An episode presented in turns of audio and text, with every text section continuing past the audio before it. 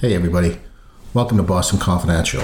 This is our third episode, and today we're bringing you the case of Katrina Homer, a native of Sweden. This case happened in 1996 and is considered Boston's premier unsolved mystery. It is, in fact, a true whodunit. Just a little background on Katrina Homer. She was 20 years old and lived in Alliard, Sweden, a small town. By all accounts, Katrina was an excellent student and had been bitten by the travel bug.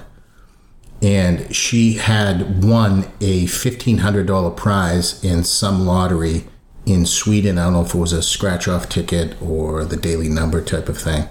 But she used that money to pay for airfare to, to the United States and in the interim, she set up an employment situation as an au, au, au pair. I'm sorry, um, a nanny, basically. And she was placed with a couple in uh, the wealthy enclave of Dover, Massachusetts, probably the wealthiest enclave in Massachusetts, next to Boston itself. It's very pricey, very ritzy so Katrina came, comes over to the United States and is set up with this job in March of 1996.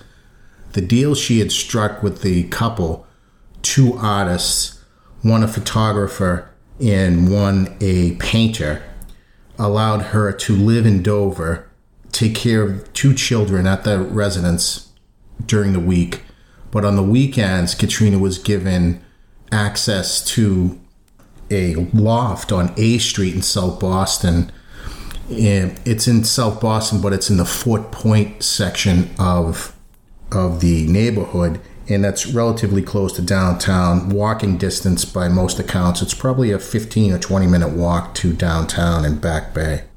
By most accounts, Katrina's employment was going pretty well with this couple. Uh, the couple's name is Frank Rapp. He was the photographer, and his his wife Susan Nichter, N I C H T E R, was an accomplished painter. By most accounts, Katrina got along pretty well with Frank and Susan, and she simply adored the children. So things were going pretty well. At least as an outsider looking in, I believe you would have seen a happy au pair and some happy children. The parents seemed to be absorbed in their careers and were happy to have Katrina around to help. Despite being underage, Katrina enjoyed the city's nightlife. By some accounts, she had fake IDs and she was a beautiful, statuesque blonde who in 1996 probably wouldn't have been asked for an ID when entering a nightclub under any circumstances from all outward appearances, it would seem that the business arrangement for all involved was going swimmingly. It came to light later that Katrina didn't actually feel this way, but I'd like to take you now to the day of the crime. It was Friday, June 21st, 1996, and as was her usual, Katrina clocked out of work and headed for the loft on A Street in South Boston, where it was reported that she'd met some of her friends, some of which were uh, local au pairs that she had befriended uh, since March when she came over here. The reports on this this timing before they left to go out clubbing for the night are sketchy what is believed to have been happening, and I've taken these from various sources, but what is believed to have happened was Katrina and her friends met at the loft, and there's no real concrete information. I, I would have to assume they were partying a little bit before they got ready to go out for the night. And it is said in various accounts they either walked or, or had taken a taxi from A Street, from the loft in A Street to a place called Zanzibar, located in the Back Bay section of Boston. Katrina had been to Zanzibar before, and it was a pretty well known hangout for European men and women in the city of Boston. Zanzibar was located on Boylston Place, which is an alleyway off of Boylston Street. And this area, when I say alleyway, don't get me wrong, it's it's a pretty nice area. It's cobblestones, and there was several nice upscale bars and clubs within Boylston Place. So when Katrina and her friends got to the bar, Zanzibar, things were going as you'd expect. They were young people drinking and dancing around, but as the night wore on, it became apparent that Katrina was visibly intoxicated. At one point, there's varying, varying reports on this. One report states that she had her head down on the table, hands in hands in head, head in hands. I'm sorry. The other report was that Katrina was seen on the floor of the bathroom, passed out. One of the um, employees for Zanzibar was later interviewed, and he is the one that reported that Katrina was at the table with her head in her hands. He was going to assist her to a taxi, but, but got briefly delayed by another bar task. And by the time he returned to look for Katrina, she had already left. So we know at a certain point she departed Zanzibar, whether of her own accord or if she got thrown out. Some other reports say she just stepped out for some air, but it was late in the evening, and I believe closing time at that at that place was uh, 2 a.m. That's what it is in the entire city of Boston. So I would think last call for alcohol would have been around 1:30. And at that time, it's reported about that time it's reported that Katrina was outside of Zanzibar. The reports that she continued her intoxicated type behavior and was dancing with a homeless guy. She was later observed with another individual, a very tall man who had a dog with them. And the thing about this this instance is they both had Superman t-shirts on. That that's correct. You did hear that both the owner and the dog had Superman t shirts on. But there'll be more about that later, so stand by on that. There are some other disturbing instances of Katrina's behavior outside of the bar. Uh, one of her friends, one of the people she had arrived with, had noticed Katrina talking to men she was either sitting in a gray Mitsubishi sedan or sitting around it with these men. And her male friend approached and was concerned for her safety. And as he approached, some type of argument ensued between Katrina's friend, who she had arrived with, and these new people they were talking to. One of the new people they were talking to has been reported to say words to the effect of, Get the fuck away from the car or I'll crush your fucking head. The media reports are unclear on this because what my next question with something like this is well, how did it resolve itself? Was there a fight? Did Katrina leave the car? Did she leave that group and walk on? What did her friend do? Did he attempt to place her in a cab, take him with her? The accounts on this section of reports is mystifying, to say the least.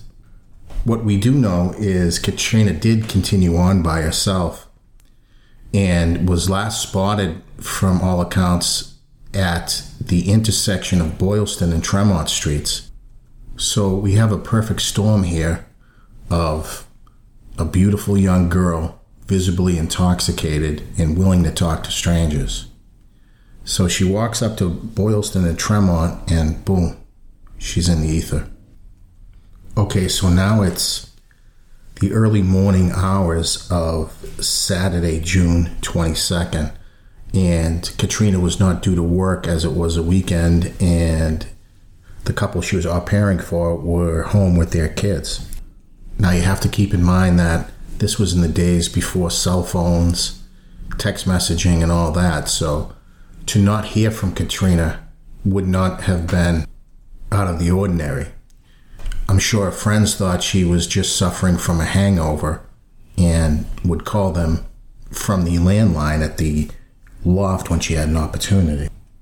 Katrina's not heard from all day Saturday, And on Sunday, June 23rd, 1996, a homeless man who was digging through a dumpster on Commonwealth Avenue opened up a bag within the dumpster and saw a human arm. He naturally freaked out, and there are reports that he walked to a nearby police station. But regardless, he reported it to the police. The police responded and started with their crime scene analysis. The first thing they saw was half a human body in, double bagged in black trash bags. The body was cut in half at the waist or just below the waist, and the only thing that was present was the upper half of the torso. Tragically, this body was quickly identified as being Katrina Homer. The corpse, the body, had been thoroughly washed and all of Katrina's makeup had been removed. The bottom half of Katrina's of Katrina's body has never been found. They did do a pretty thorough and widespread search of dumpsters in that area, but no other body parts were ever found. There were some significant uh, markings on the body. It was believed Katrina had been strangled to death before she had been. I'm sorry, before she had been cut in half. There was also some ligature marks on the wrist indicating that Katrina had been bound.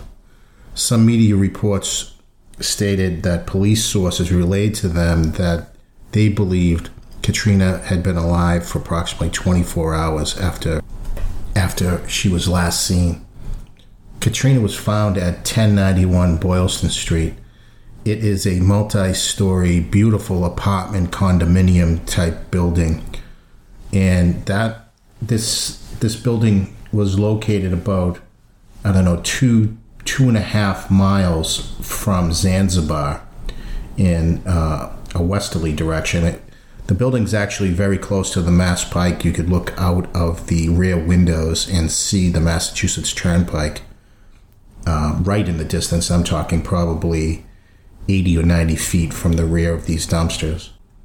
One of the strange things about this dumping location is I don't think you would see, you wouldn't have seen the dumpsters from the street. You would have to know that these dumpsters were present before that because you'd look down the alley. As you look down the alley, you wouldn't see the dumpsters. The dumpsters were kind of kitty cornered towards the property. So if you came out of the back of the building and wanted to throw your trash away, it's right there, you know, within throwing distance of the back door of the building. The Fenway Park is probably about a half a mile from this location. It's highly traveled. It was has always been a pretty affluent area, high rents, high condominium prices, even back in 1996.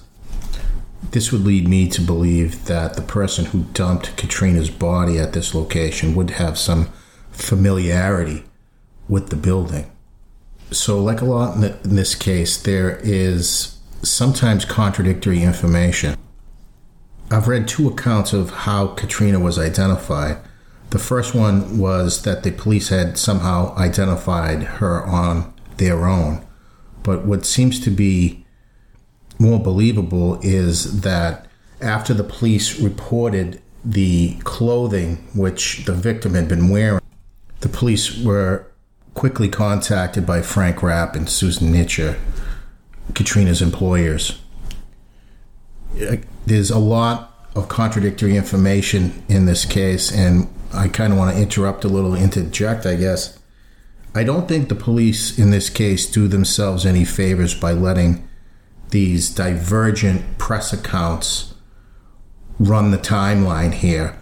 It's been over 20 years now since Katrina was murdered, and I believe a timeline and some new information released by the pol- police would go a long way in re- refreshing people's memories and keeping this case active in the public's eye. I don't know why they refuse to do that, but that's just an old investigator talking, I guess.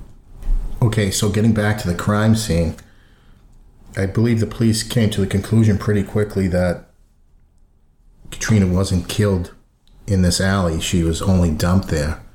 What was found in the dumpster was Katrina was, uh, for lack of a better word, double bagged in black garbage bags and obviously cut in half just at the pubic bone or just below.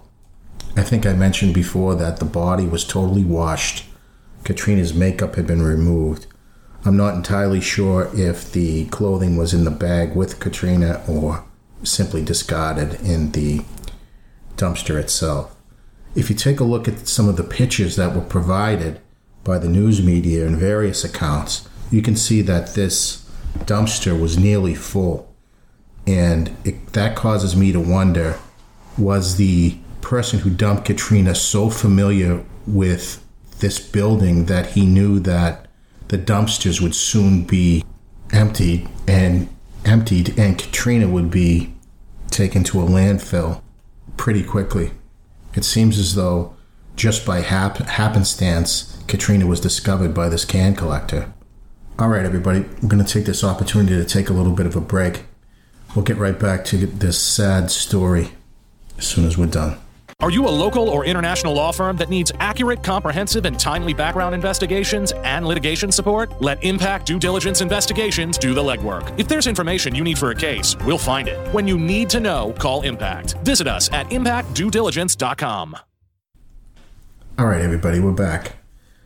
So, as I left you, Katrina's body was discovered in the dumpster at 1091 Boylston Street the police, as I said before, the police believed that this was not the crime scene, and that has plagued the investigation to this date.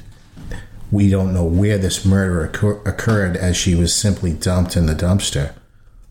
I'm going to take this opportunity to go over a little bit of the physical evidence in this, this case. And believe me, it's not going to take long. There simply isn't much of it.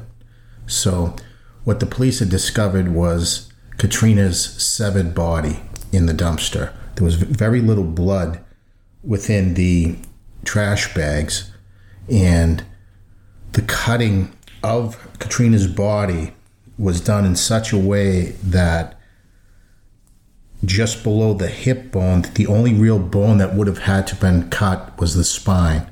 So this, as grotesque as it seems, would have been a relatively easy job for someone, one person with maybe a sawzall type tool or something of that nature. There was only the spine to be snipped, and that would naturally leave you with two halves of the body. The bottom half of Katrina's body has never been recovered, and it was widely believed that this cutting of the body was to hide evidence of sexual assault or rape perhaps concealing DNA or other hair fiber evidence.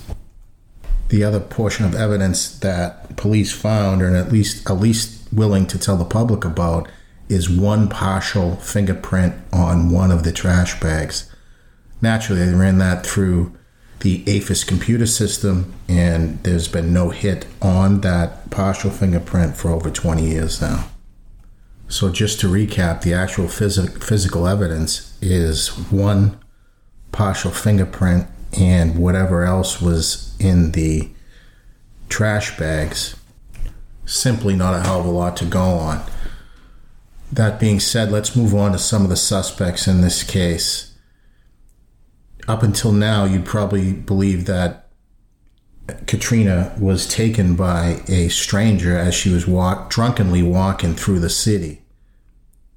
And you may be right, but this case has taken some strange, strange turns. So, naturally, the police initially focused on Katrina's employers, Frank Rapp and Susan Nichter. From this point forward, I think I'm just going to call them the Rapps, if you don't mind, rather than repeating their full names each time I speak of them. The investigators proceeded to speak with these two, the Rapps, and pretty quickly they became agitated with police investigators and called in an attorney to represent him in this case and pretty quickly stopped cooperating altogether with the investigation. But keep in mind, these reports come from the media, not from the police themselves. The police, in this case, have been very tight lipped. There have been some interviews from homicide investigators in this case, but they re- reveal very little about the actual case. So, this all occurred on Sunday, June 24th, 1996. The the Rapps a question, and like I said, they had up pretty quickly, but it quickly became apparent that others in uh, Frank Rapp's orbit, if you will, believed he was a little creepy when it came to women. I believe these type of comments came from more than one woman in the Rapp's sphere of influence there have been reports saying that the Rapps had become actually hostile to police during this portion of the investigation. The police have never refuted this allegation, but they haven't refuted much or confirmed much in this case, so I leave that up to your judge. At 9 p.m. on the night of June 24th, that Sunday, there was a fire at Frank Frank and Susan Rapp's condominium in Dover. Now, they shared a common dumpster, from what I can gather, with other residents in, in the complex and just a few other residents. But there was a fire in the dumpster, and the Dover police responded. They did alert Boston police, and the contents of the dumpster and what had been placed on fire, however, caught on fire, I don't know, um, that had been for- forensically examined and apparently seemed to be unrelated to Katrina Homer or her case. But you'd have to admit, this is a startling coincidence that just after the Rapps are interviewed by the police, there's a fire at their dumpster, in their dumpster. So, what had been consumed, fully consumed by the fire? I have no idea. But that must have really gotten a bee in the bonnet of the investigators in this case. Police in this case have been thoroughly tight lipped on any suspects in this investigation, and I can understand why. But the Rapps were prime suspects as because they had interacted with Katrina on a daily basis. On the face of it, the Rapps may have an alibi, though. They're one of their parent, one of their parents, their in-laws, I guess, w- were in town for that weekend, and they had reportedly spent almost every hour together. So they appeared to be confirmed to be home in Dover when all of this was happening in Boston. So investigators may have ruled them out pretty quickly, but the other information that came to light that women in Frank Rapp's orbit found him creepy and combined with the fire i'm not entirely sure. I'm not entirely sure they should be fully discounted or if they ever were. Years after this case uh, susan susan Nichter painted some artwork that many have said seem to be related to katrina homer i guess it was some type of hellscape really i've researched this online. I couldn't find it for the life of me. So if you guys come up with um, a rendition of her painting, please send me a copy if you get a chance, and you could send that to Boston Barry at bostonconfidential.net. I'd love to see that. The next person of interest in this case I'd like to discuss with you is Herb Witten. If you remember earlier in the podcast, I had stated that Katrina had been observed outside of the bar speaking with a man dressed in a super, Superman t shirt who also had a dog with him, a large dog, a Great Pyrenees, who also had on a Superman shirt. That was Herb Witten. Now, the only way to describe Mr. Witten is strange It appears from several accounts that Mr. Witten would take his dog into Boston from Andover, uh, Tony suburb, about 30, 40 minutes north. So he'd take his dog in and walk around as the bars closed in downtown Boston and try to talk to women who would find the fact that his dog and him had Superman shirts on, you know, kind of cute, and that would spur conversation with them. I think today Herb would be called, if not a predator, pretty close to it. So, as you can imagine, when this came to light for the police, I think the bells and whistles went on. Further investigation revealed that on the night that Katrina disappeared, Herb Witten was pulled over for speeding. But the news accounts differ on this, and the police again have never cleared this up. We've never seen a town where Herb was pulled over for speeding. We've never seen the actual citation, the ticket, in any media reports. But uh, there's been some other media reports that state he was originally pulled over for suspicion of drunken driving. Some news reports say that his car was searched. Others make no mention of it. If it was a speeding stop or even a drunk driving stop that didn't result in arrest, I don't know what grounds the police would have to search his vehicle. So you'd probably see the dog in the vehicle, but if there was somebody else, say in the trunk or anywhere else, I don't think the police would would see that. So in terms of an alibi, it definitely places Mr. Witten at a certain location at a certain time. It doesn't mean that somebody wasn't deceased in the trunk, drugged in the trunk, or anything else. Mr. Witten was relatively well known in the area for conducting himself in the aforementioned fashion with the Superma- Superman t shirts for him and the dog. And I think that would be looked at a little a little differently today. It is reported that Mr. Witten was the last person to see Katrina Homer alive as they talked outside of Zanzibar or at least in the area of Boylston Street. I think it's fair to say that the police considered Mr. Witten a suspect, but approximately one year after the disappearance of Katrina Homer, Mr. Witten committed suicide but the manner in which he killed himself actually raises more questions. Mr. Witten sliced his own throat, and that's, well, let's just say that's an extremely violent way to end your life when we all know there's other, more tranquil ways to go. So, if Mr. Witten was capable of slicing his own throat, would he have been capable of cutting Katrina Homer in half? Great question. Still remains unanswered. I do believe Mr. Witten deserves another look in this case. Okay, the next the next suspect in this case, at least in terms of the newspaper, was a Boston police officer that Katrina had been dating. I don't know how serious this relationship was, but this Boston unnamed Boston police officer in most reports, and actually all reports, we, we've never had his name publicly publicly released I think Boston police detectives pretty quickly discounted him as a suspect.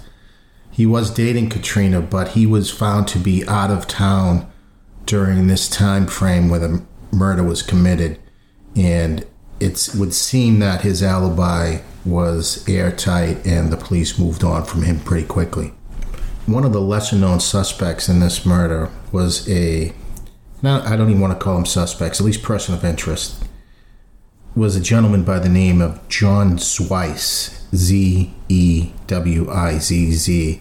He was described as an industrial uh, an industrial musician in a band called Sleep Chamber. This this Sleep Chamber band had some themes of S and M and bondage within their music.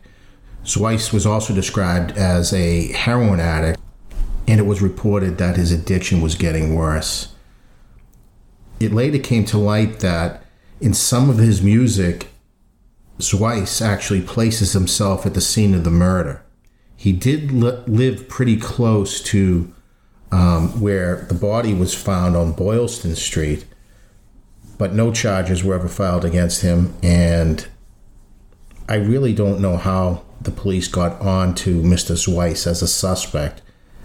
Again, I don't think the police are doing themselves any favors by continuing to play this so close to the vest after all these years.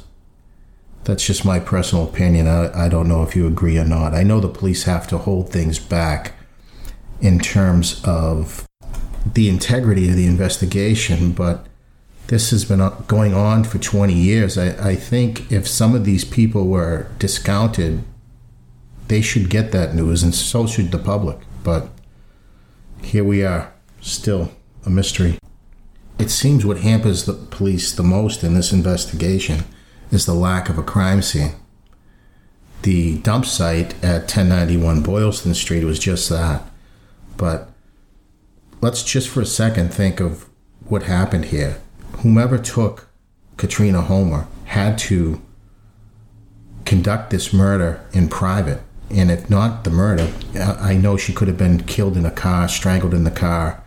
But it appears from early media reports that she Katrina was kept alive for about 24 to 30 hours. So, where exactly was she kept? Did she scream, make noise? Did the device used in sawing her apart did that make noise? The suspect would I believe would have to have some medical training knowing how to cut just below the pubic bone so there he does not have to disconnect any other bones beside the spine. Also, I believe this person, and I'm going to call him a man because this is typically crimes that men do, would be intimately familiar with this area. As I've stated before, Mr. Witten deserves a closer look on this, but also there's an unnamed suspect here, the suspect, the person who did it. I'm going to tell you my theory of the case and feel free to email me with yours.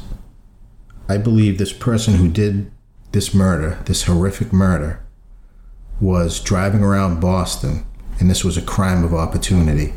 Beautiful, drunken woman who he may have observed who was willing to talk to strangers.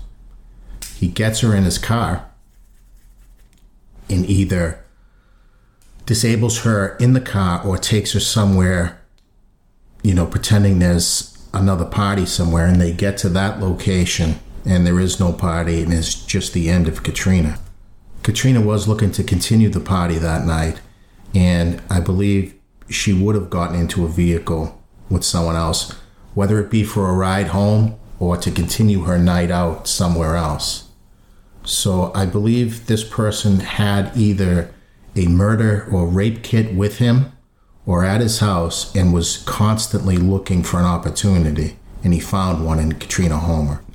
I believe she was killed locally, somewhere in the Back Bay, dismembered somewhere private where this killer had means and opportunity to do exactly as he did.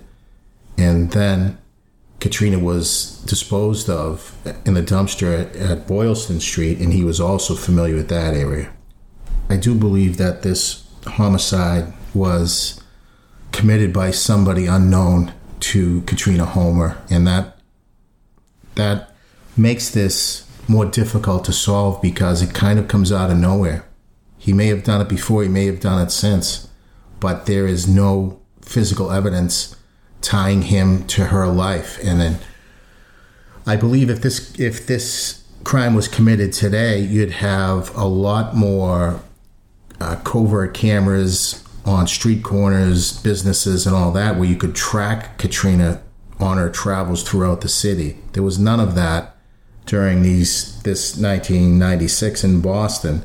There'd also be text messages, being able to track her phone, but again, none of that was available in 1996. I do think a complete stranger did this to Katrina, and that makes it all the more difficult to solve.